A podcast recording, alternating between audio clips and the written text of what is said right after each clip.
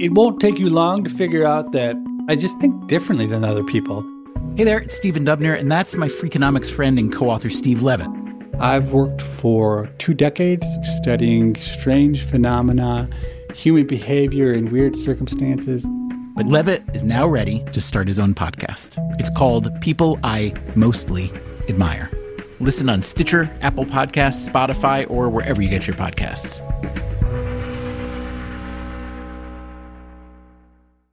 Hi, everyone. Before we begin, please be advised that this podcast does contain adult themes, and it is intended for a mature audience. Listener discretion is advised.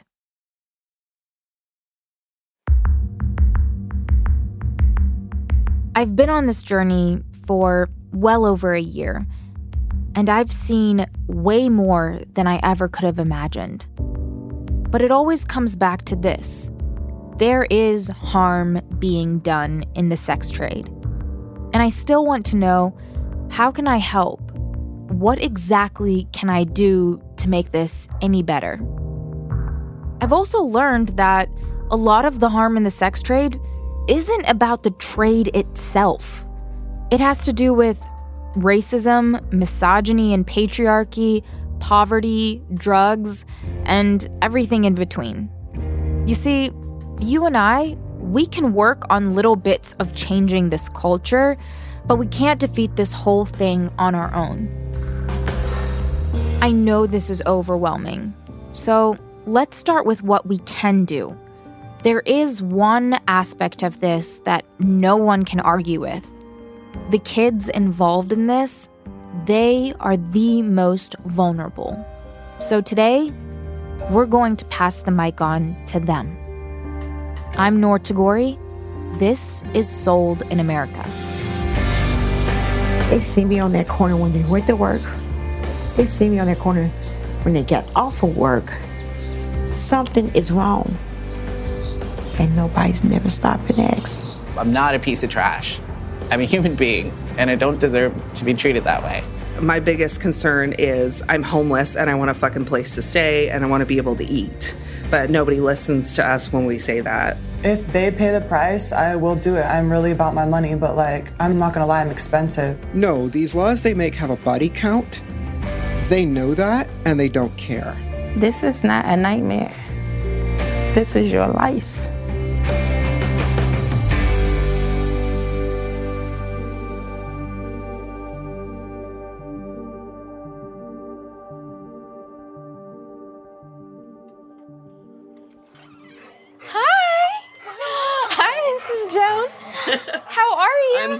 Good to see you. Come on in. In the U S, the federal government has a really specific definition of trafficking.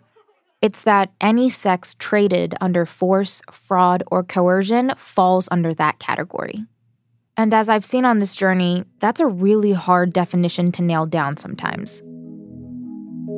But there is one part of that definition that is not at all ambiguous. Anyone under the age of eighteen who's trading sex is considered trafficked. So my mother died when I was nine years old. And during that time, my father had just got out of jail. And my father actually got released from jail like um, probably the same time my mother died. And I think it was a custody battle case between who was going to get us. And so they gave us to my grandmother. And during that time, because it was like she wasn't right, I guess, so that's why they was like, okay, let me join them with the state. This is Ashley Cacho. I met her in the home of people who she calls her foster parents. They live out in Maryland. She calls the couple her foster parents, although legally they're not her guardians, because by eighteen, she had aged out of the government care system. If you want to see a picture of Ashley with her family, text the name Ashley to two zero two, eight zero four, two four eight zero. That's A S H L E Y to the number two zero two, eight zero four, two four eight zero. Right now, she's getting her master's degree and saving up to buy her own house. But growing up, her life was anything but stable, And all of this instability made her really vulnerable to abuse and exploitation. I remember it was the neighbor, Ashley, and and and they and doing that. I really don't like talk. It's like hmm. I'm sitting next to Ashley on her couch, and even though she's smiling, I can tell she still has a wall up. She doesn't really do media interviews anymore, and the only reason she's even talking to me right now is because her foster mom was actually my baby brother's principal, and so there was this trust that we already had there. But she tells me how exhausted she is from having to relive those gruesome memories over and over again, because when media approaches her, those are the details they want to hear about. And I know what that's like, and I want her to know that I'm not here to re-traumatize her. I'm here talking to her as an expert of somebody who has been exploited while in government care. And I don't think that the details of her abuse are what's going to make this story better. Once we get past all of this, she delves into a story and she starts talking with her hands. She's getting more into it. During that time, it was it was difficult, and it was just like she would always be like, well, closed legs don't get fed, closed legs don't be fed, and and all this other little stuff. And it was like, well, you just do it one time and this and that, and we in this together. I thought that we was as a team. Like, I didn't think that, you know, I just... Who was that? It was my cousin, Ashley. But I thought that we was a team or whatever, and I just, you know. Ashley tells me it was a family member who exploited her. It was her older female cousin, and this happened from about age twelve to sixteen. She says her cousin forced her to have sex with people for money. And, of course, the first couple of times you're going to be resistant. And I used to drink Four Locos all the time, and I would not remember the night before, and, and literally... Um, I would have to see videos, and it would be crazy because I'd be watching videos, but I'm not remembering myself in them. Did you tell people about what was happening to you right when it started? No. So how did that experience kind of... I never knew. I never knew nothing about human trafficking. I never knew that I was being exploited. I never knew. I didn't wake up and be like, oh, this is what's happened to me. Um, even when I first learned about the situation, I was sixteen years old, and I still didn't think. It took me a long time. It took me actually, I'm probably still figuring it out in this process. Like, is this what happened? Because to me, it was, it's just totally different for me. It wasn't that I thought that I, I just didn't know. And sometimes I be thinking like, okay, maybe that just came with the life. That came with the territory. And it's not,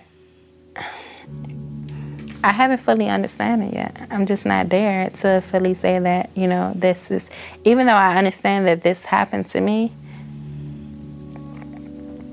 and it might be dramatic for other people and things like that, but it was my life. Maybe you're surprised to hear that a child under government care was trafficked. The first time I heard it, I was definitely shocked. I mean, this is the kind of kid the child welfare system is supposed to take care of. But the reality sometimes is totally different. Do you feel like kids in the system are easier targets for people who are trying yeah. to exploit them? Yeah. I think any any kid is an easy target that don't know how to love themselves or wasn't provided with love and care. Because how do you know your worth as a person and say that, hey, I know now, like, if you come to me and ask me to do something, oh, no, I'm just not doing it. I know that now. So if you educate your child on it or you make them aware of certain things, they know what to see. I think the government care system is broken. And I think that there's a lot of situations where we, as children that's in the foster care system, we don't know where we're supposed to be either. It's broken because there's not enough social workers. And even though, like, I share my story all the time, and when I talk to them, it's never a surprise. So it's never not like, oh, this rarely happens. It's like, oh, this happens all the time. So they knew. Yeah, they know. There's no secret. It's never a secret. It's never like, oh, my God, I can't believe this happened to you. And if the social workers are not actually going to the house to check, and again, if the, the social workers don't see you, you don't know what home you're supposed to be at. It's like literally you don't know where you're supposed to be. You know, okay, I was here last, but then when I went back there, she told me she don't have me no more. So it's like, okay, do I go to the social worker and turn myself in? Because you are, if you run away from your foster home or you run away from anything, you are considered a runaway youth, which you can get arrested for. It's true. Kids in government care don't have a lot of options. If their foster parents or legal guardians don't know what to look for or don't care to look, it means that the kid is easier to take advantage of. And the child welfare system is totally stretched. They're understaffed, underfinanced, and the job is exhausting. If you grew up in foster care and you grew up around certain things, this is not a nightmare. This is your life. And that's what it was, like, my life. And I truly, you know, I think, you know, God just had a different plan for me. And this is who I, you know, became. And it happens, like, and I just think that there are plenty of things that could have been done in my story that would have helped me, but it, it was who I needed, what I needed to go through, like, at that time. Not to say that someone should use my story and be like, hey, I'm gonna let this girl go through everything because maybe it's for her to go through. No, because I'm literally, every day, I'm dealing with a battle, like, every day. And I've been over here for, you'd say nineteen, for about, how long? How long? nineteen. Since two thousand ten, every day I still wake up. Sometimes I feel some type of way. Sometimes I feel depressed. Sometimes I don't know how I'm doing this. Somehow, like, every day is literally, it's a struggle, like. And it's, it's, it's, it's a struggle, but it's like somehow I'm still making it.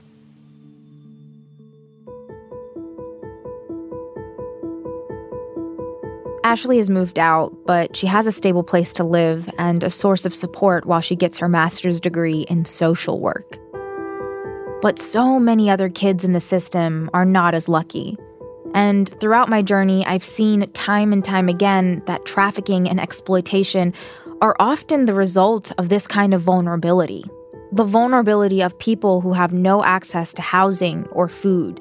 Kids who have no one to truly look after them. And pretty much everyone agrees. When it comes to the question of who's the most vulnerable, it's always the kids.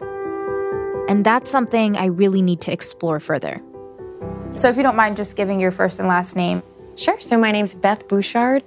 So can you just tell me a little bit about what are we doing in this room? I'm in a dark room surrounded by stacks of machines with blinking buttons. In the front of me is a huge window smudged with fingerprints. And on the other side of that window is a small yellow room with a few toys and chairs. There's a quilt hanging on the wall covered in drawings of children's faces. The window actually is a two-way mirror. This is an observation room. So right here, you're in the observation room for a forensic interview at our C A C. Um, so when kids are able to come in and talk about the abuse that they've experienced, they'll come here and they'll sit on the other side of the mirror with a forensic interviewer who's specially trained to talk to kids about abuse in a non-leading way, um, in a way that lets the child talk about what they want to share from start to finish. Beth Bouchard is a program manager at the Children's Advocacy Center of Suffolk County. The room we're in is in Boston, Massachusetts, a place that's taking a more holistic approach to dealing with exploitation of kids in government care. They've decided not to treat exploited kids like criminals. Like Ashley just mentioned, many places arrest kids who run away from their guardians. The government here in Boston is also teaming up with nonprofits like this one to make sure that kids in their care are really seen and taken care of.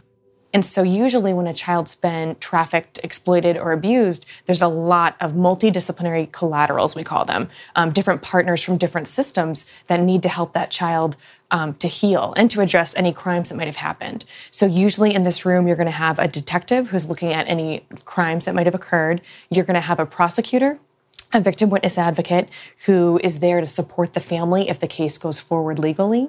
How do kids end up in these situations? It's a great question. Um, you know, any youth could be potentially victimized by exploiters. We at our SEEN program see that youth of every age, every background, every socioeconomic neighborhood and class in Boston, um, you know, th- that's the representation of our kids, kids of all different backgrounds and dynamics. We do see that there are certain common risk factors that most of our youth have in common. Um, about two-thirds of the youth referred to SEEN are kids of color. Over seventy-five percent of youth referred to SEEN have a history of child abuse previously. Um, and so that being said, over seventy percent of the kids referred to SEEN have a history with the child welfare system as well. Is the child welfare system to blame? We we don't blame the child welfare system. We see the child welfare system as an integral partner in this work for us. So we work very closely every day with the child welfare system. We work with juvenile justice because many of our kids um, might have a status offense that's related to their exploitation or trafficking, um, or they might have a delinquency charge related to their exploitation or trafficking. Maybe their exploiter made them shoplift or made them carry drugs or guns for them. Um, we see... that, you know, we work with the D A's office, law enforcement at all levels, um, and we sort of convene all these different systems to think together about the needs of kids and to intervene for high-risk and exploited youth. Why exactly is it that such a high proportion of kids who have been in government care are the ones who are being exploited? Um, I think that's challenging to answer. I think, in my experience, what we've seen, sort of two different things. I think, one, the kids who are involved in group care typically have experienced trauma before. Um, you know, they've been victimized before. And so some of that trauma um, and that victimization is what exploiters and perpetrators are looking for. So I think that because the number is so high, that means two things. One, that perpetrators are targeting the most vulnerable youth. They're looking for those kids who have experienced trauma and abuse before. Um, but two, I also think that b- kids... in group care, um, kids in government, you know, receiving support by the child welfare system, typically they have a lot of eyes on them because there might be social workers working with them. There might be, you know, out-of-home placement providers. Um, and so sometimes I think the number is high because maybe they're involved with systems that identify the red flags and risk factors um, because they have more eyes paying attention to what they might have been experiencing.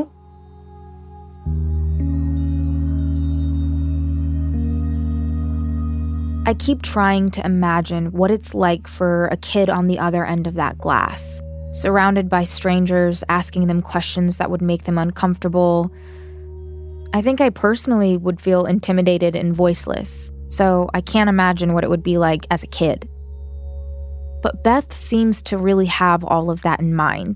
She's working hard to give a voice to the kids who don't have one. So what happens to kids who might not have an advocate like Beth Bouchard?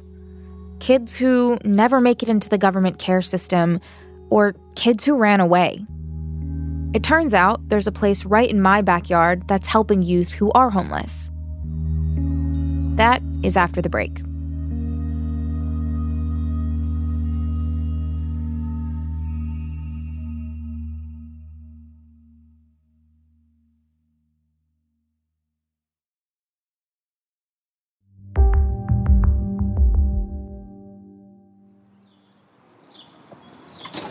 She said ring the doorbell?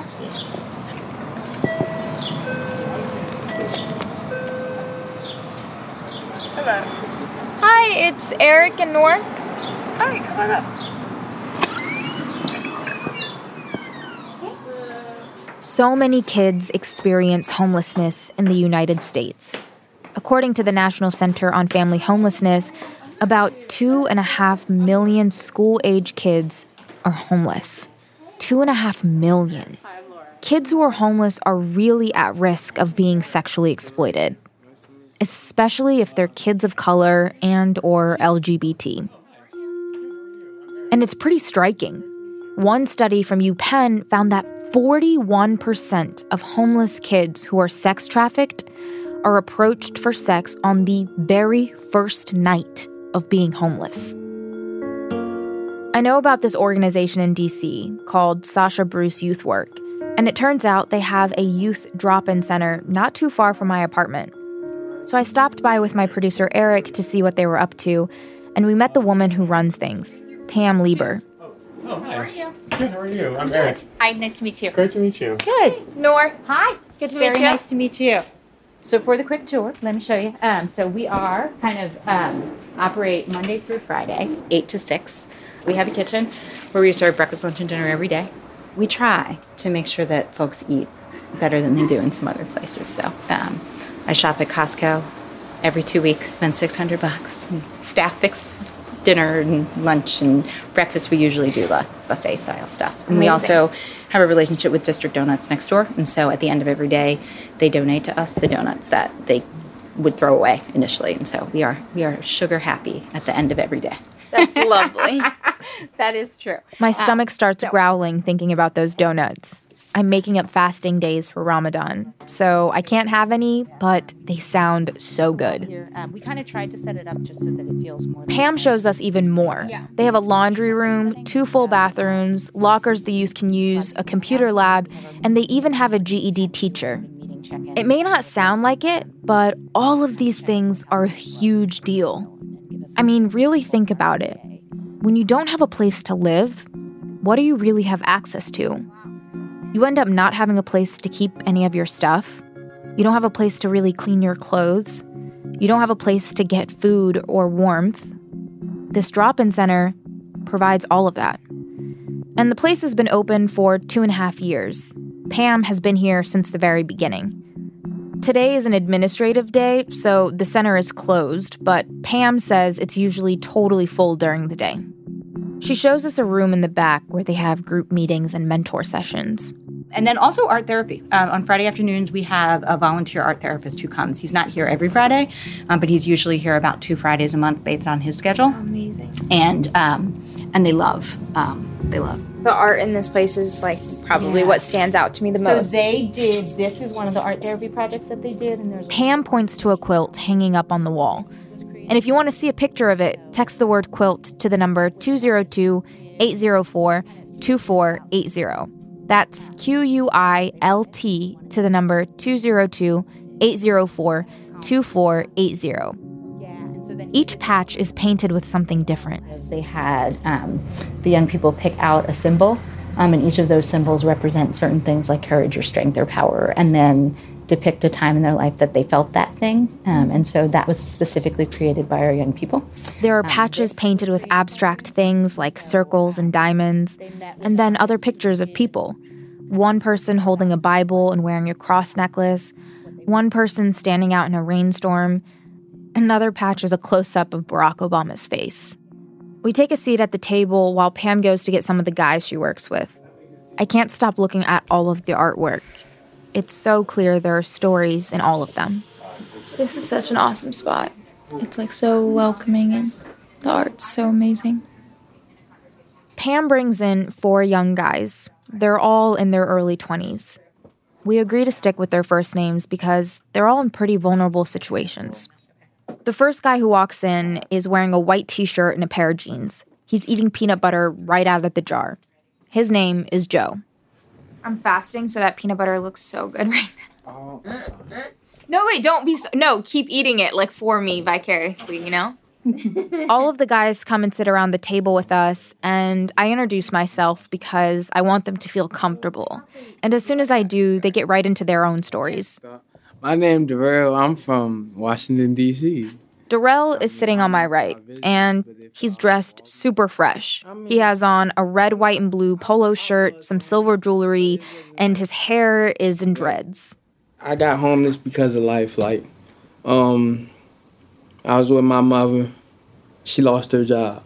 We went separate ways. I could have went with her, but I couldn't go in the shelter with her, so I let her get herself together. And I just found this. Was that tough, like being separated from your mom because the shelters don't? Of course. It would be tough for you if you was separated from your... I couldn't imagine. Right. After Darrell and his mom separated, he says things got a whole lot worse. I got in trouble with the law, but it wasn't like me taking nothing from nobody. I was out Job Corps. I got my certification from C N A, Certified Nursing Assistant. And then that same day when I got my certification we went out to celebrate. You know, regular things, you get too drunk. I woke up in jail. So I lost everything that night because the police said they didn't have it. So I came here, and then they helped me get my birth certificate, my I D, my social security card. Before them, I couldn't get my stuff.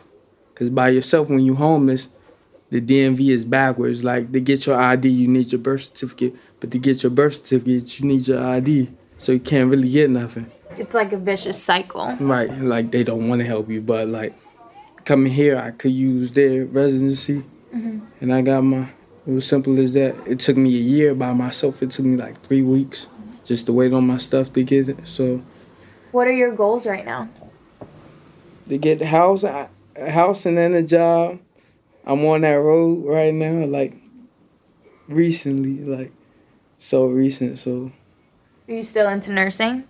Yes, I'm about to go back to school. That's another thing. They help you get back into school. You don't really have to pay nothing. I'm about to be a registered nurse now, like, the next step up. So it's whatever you want to do. So. Congrats, it's amazing. Yeah. We talked a lot about these guys' stories and how having the drop-in center is so helpful to them. But it took a while for them to really open up to me about their life on the street. What about being homeless and a young person is so dangerous? What are some of the dangers that you guys have come across? You get hungry. Yeah. Yeah, you get hungry, and then you got to do certain things to help yourself. This is Marquise. And then... You on the street, sometimes you got people pulling up to you. You got to watch your back sometimes because people getting robbed out here. You know, the same shit, but different situations be going on. You got to watch your back when people pull up on you. Man, that's, that's mainly, like he said, like he said, you got to watch that because people pull up on you on some dangerous games. I done had cats pull up on me in vans. No funny. Lights off. Asking for sex. No, no funny. Sex. Like, I'm and not then you don't know if it's a pull-up, like they about to shoot you on us, so you got back up a little bit, or instincts got adrenaline yeah, got, got kicking for like two, come in. on, two seconds, come, like, you got it. It's harsh, Lim. It's like... Fast. You've had people come up to yeah, you asking for sex? Yeah, no bull. I had it was going on for thirty since I was seventeen. Like man, bro. Don't you think that if people were to hear...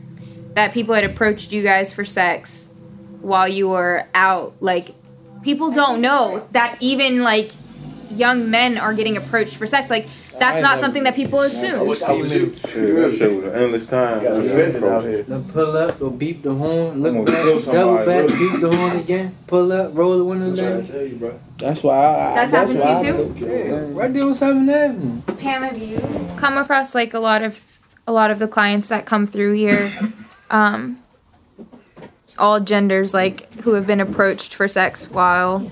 I mean, I think more... I think there's a couple things that we hear pretty frequently around here. Number one, um, there's a question that we ask on our assessment, our housing assessment that we talk about, um, about... Um, are there times that you have to um, do risky things in order to survive? Right. And risky could be, you know, kind of do you rob people? Um, you know, kind of do you have to engage in sex for money? Do you have to? And I'd say probably... eighty, eighty-five percent of the people answer yes to that question. Um, just to survive out on the street, I have to engage in some type of risky behavior. That's terrifying. So I don't know that they would consider it to be what we consider trafficking or solicitation well, or anything wait. like that, but we what we call it in sort of the industries, we call it survival sex. I was going to say survive. Well, yeah. yeah, that's another... That so. That's bad. That's Joe.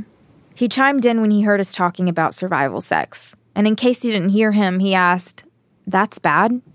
I think, is it bad? I, yeah, I don't like to attach judgment think... to it, but if you feel like you have to sleep with someone just to have a place to live or food to eat or something like that, and if you had different choices, you would make a different choice. I that's think the thing about survival sex yeah. is like if someone is doing that, if someone is engaging in sex because that's the only way that they can get a meal or they can pay rent and stuff, and that's not what they want to be doing, like you can't, no one can ever say if that's good or bad. That's that's how that person, like, that's survival, right? Like, that's one of those things where people, there's, like, this misunderstanding of people who sell sex or people who are buying sex because nobody really, like you guys said, like, nobody will get it unless you're in that situation. So especially when it comes to people of all genders who decide to sell sex. Like, there are people who do this consensually, but oftentimes if we're talking about, like, the housing crisis and the opioid epidemic and things that, like, people are doing because they feel like they have no other choice, like, that's what happens. Like, that's something that we've seen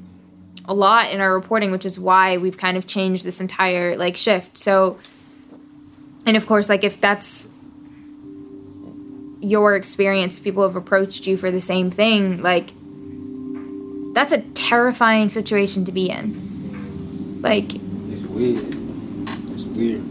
It's not just, it's, it's like, it's a scary thing. Like, I, I, not to just, like, I don't know, I just, I couldn't ever be, really wrap my mind around it. Like, I don't know what I would it's do. It's not okay. And when you say, is it bad, I think it's not okay. Like, that you feel like it you have to say yes to exactly. something you don't want to just to survive. The like, thing is, that what's bad, what's bad is that people feel like this is their best option.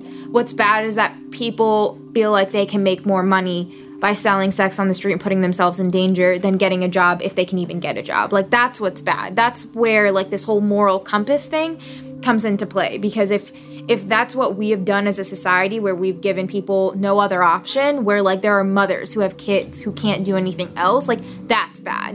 And that's not bad on them, that's bad on us.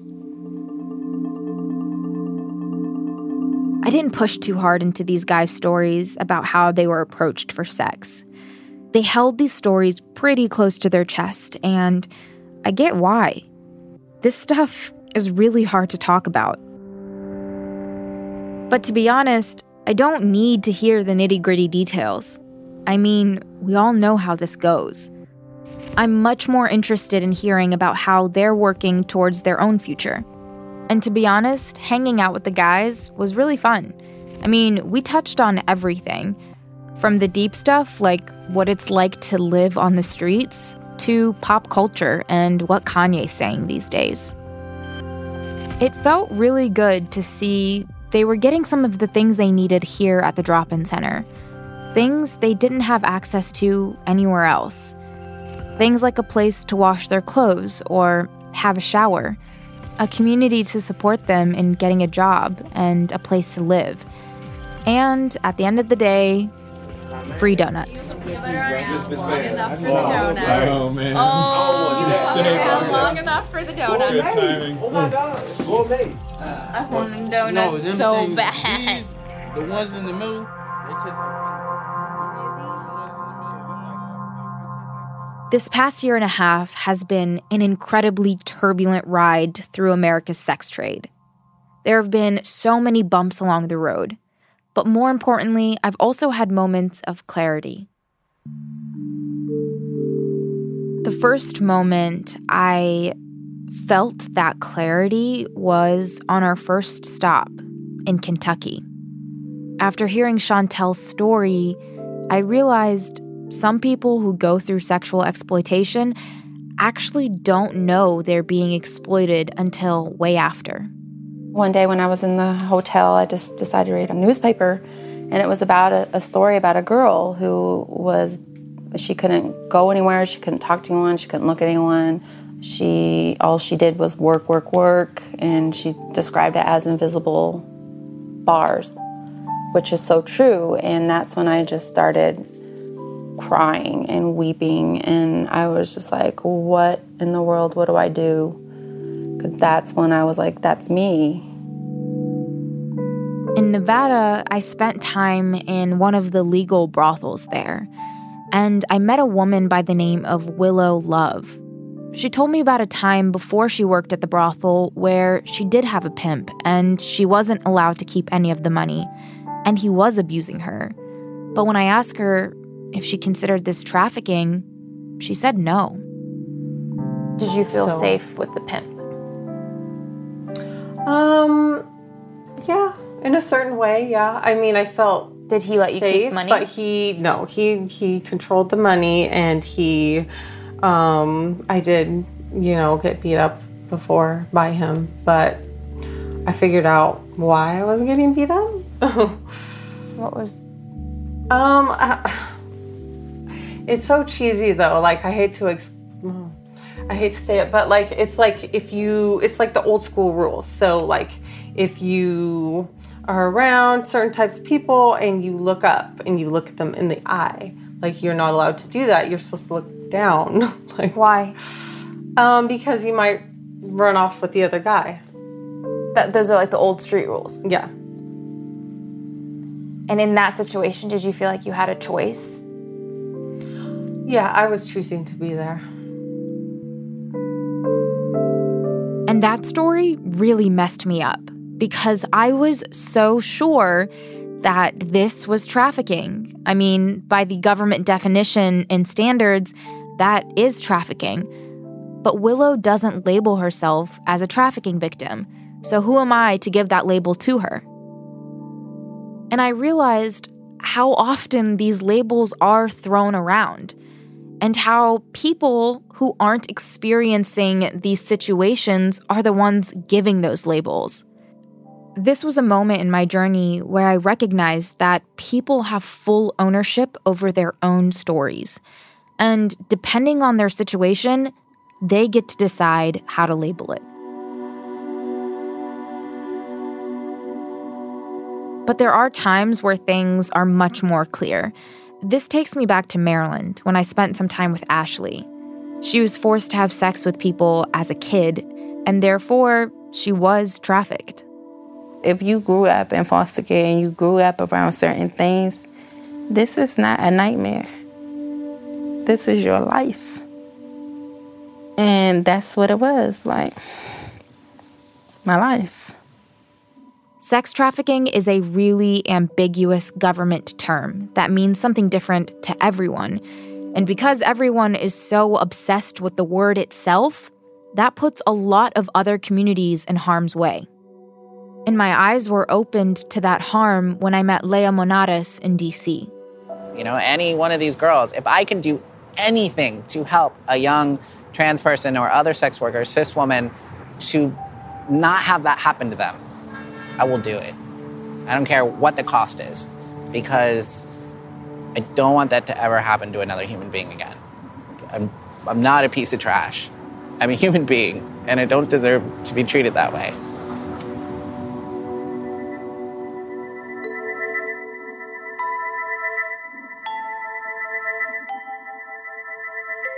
I've met so many people, and their personal stories have made me feel everything, from sad to hopeful, and sometimes they've even changed my mind. But one thing is more clear to me than ever before. Sex work is filling an economic void for a lot of folks. It provides things that society doesn't, things like access to food and housing. And when we criminalize sex work, sometimes we're making it worse. When we take away a person's only option to eat, where does that leave them? And to be honest, what does that say about us? It's so clear that a lot of decisions made around sex work are rooted in people's own moral compass. And for many, the needle of that compass is stuck directly on sex and people's bodies. But, I mean, we seem to be comfortable with turning a blind eye to racism, sexism, and poverty. And yeah, it feels overwhelming. And the truth is, we are all part of the problem. But we can also be a part of the solution. Here's the thing. When I first started this, I had a really narrow focus. And I quickly realized that all of our societal issues end up being related one way or another. And for me personally, I've decided to make a conscious effort towards helping people experiencing homelessness. After ten years of doing grocery runs for our local shelter and distributing winter and hygiene care packages to people in need, my family and I actually started a foundation called I See You. And the intention is to help alleviate this issue of homelessness. And remember when I worked on the clothing line that donated half of its profits to fight sex trafficking?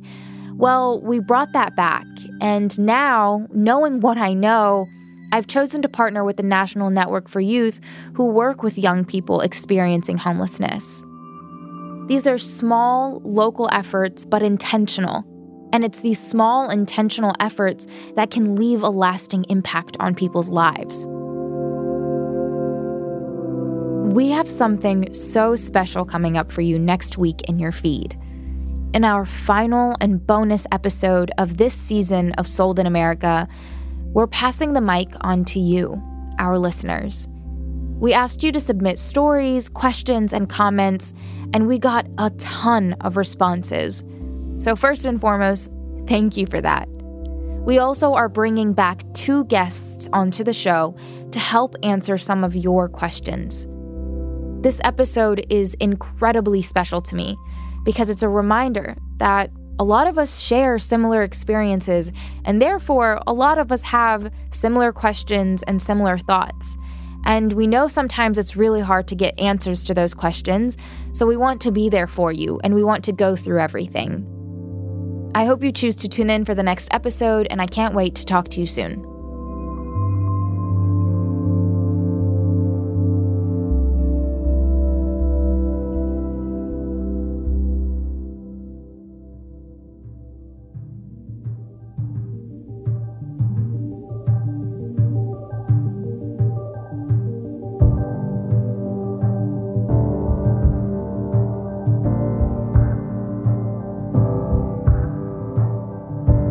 Sold in America is reported and produced by me, Noor Tagouri, with Eric Krupke, Kate Grumke, and Kevin Clancy.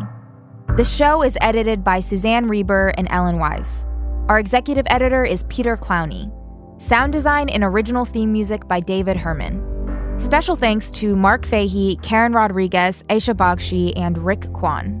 We also want to thank Andrew Haig for our collaboration with GroundSource. Sold in America is a production of the Scripps Washington Bureau and Stitcher. Our senior producer is John Asante. Our executive producers are Jenny Radelet and Chris Bannon. I'm Noor Tagouri. You can find me on Instagram and Facebook at Noor and Twitter at N Tagouri. And I'd also love it if you checked out our video documentary. You can find it by Googling Newsy Sold in America. If you like this show, and I really hope you do, don't forget to rate it and review it on the Apple Podcast app. It really helps other people find the show. And of course, thank you so much for listening.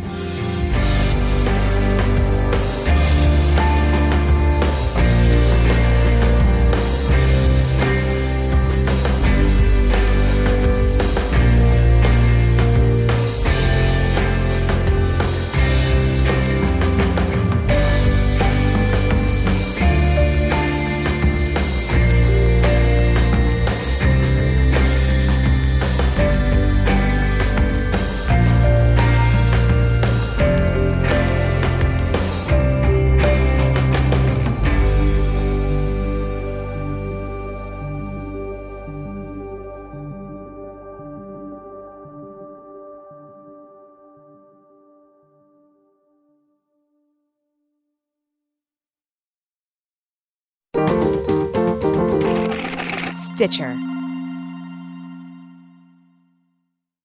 You can think of Household Name episodes as lifelines when you're stuck in a boring conversation. Need to change the subject? Tell them the secrets behind Victoria's Secret, or how a single lie turned K F C into a Japanese Christmas tradition. It was a lie, but no. uh, I still regret that. Did you know Panera opened cafes where customers could pay whatever they wanted? That before it was a hippie car, the V W Beetle was created by Nazis. Hitler built a city for the Beetle? Like the hippie Beetle? You can talk about how LaCroix, Crocs, Carhartt, and Canada Goose all became surprisingly cool. And wow your friends with stories of T G I Friday's wild early days as one of the first singles bars. I'd be standing at the bar on Fridays and say, "Hi, darling, I own this place." It seemed to work. I'm Dan Bobkoff, and I host Household Name from Business Insider and Stitcher. We make this show so you have something to talk about. Subscribe to Household Name for surprising stories about famous brands. Find it on Apple Podcasts, Stitcher, or wherever you listen. Household Name, brands you know, stories you don't. This for the record.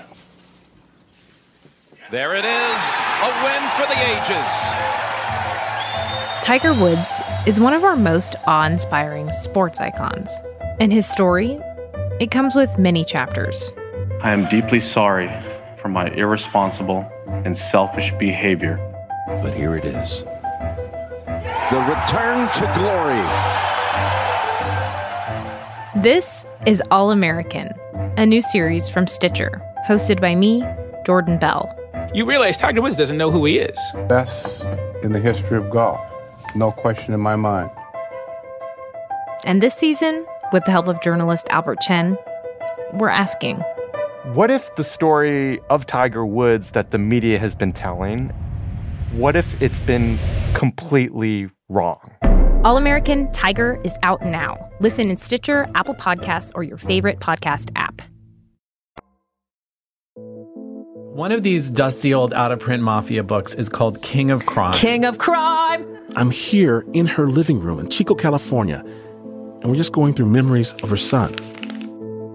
All of this talk of wellness, of being healthy and having a positive mindset and all that, it's really caused my anxiety to spike. And I can almost see myself writing them, cross-legged in front of a framed photo of Franklin Jones. But a lynching does more than kill a body. It shatters an identity. All the circumstantial evidence, all my research, the interviews, everything pointed in one conclusive direction. Or so I believed. If I was ever going to talk about this for the first time publicly, I think that this would be the ideal time, because this, I really want you to understand this is why I'm so passionate about this. She's hiring drag queens and drag kings and giving them a platform to express themselves and to make money. Their sense of self-worth, self-preservation, and ultimately their sense of justice is what carried them through to the end. What I love so much about story and hearing other people's story is that it's the closest thing that we have to magic. This is Witness Docs.